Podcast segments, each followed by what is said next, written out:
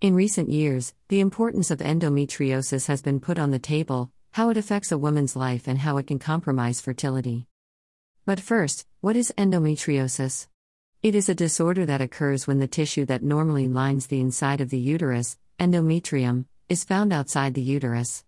Endometriosis can develop outside the uterus, in the ovaries and tubes, and even in the bladder or intestines.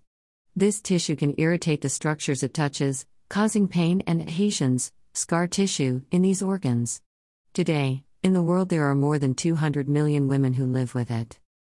If you have endometriosis, it may be more difficult for you to get pregnant.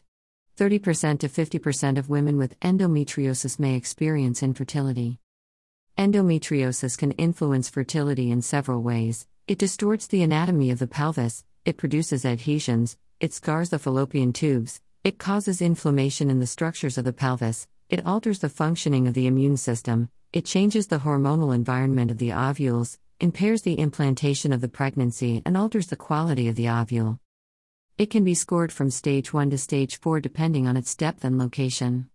This scoring system correlates with pregnancy success. In fact, women with severe endometriosis, stage four, require advanced fertility treatment.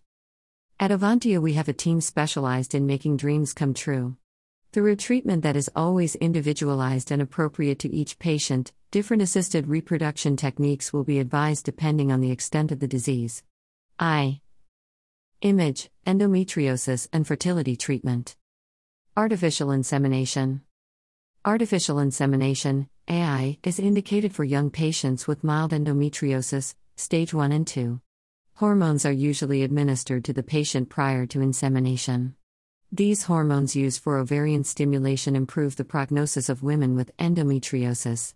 Obviously, for A I to be effective, it will be necessary for the tubes to be unobstructed and for the sperm to interact with the egg.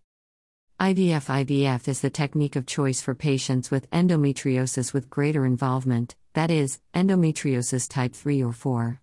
I V F is also indicated when A I has previously failed in women who had a better prognosis. This reproductive option offers a higher pregnancy rate in women with endometriosis than if an A I is performed.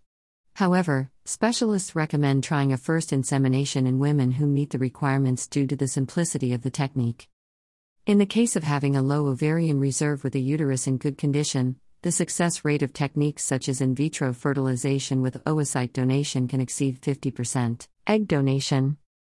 It has been observed that both the ovules and the embryos of patients with endometriosis have a worse morphology.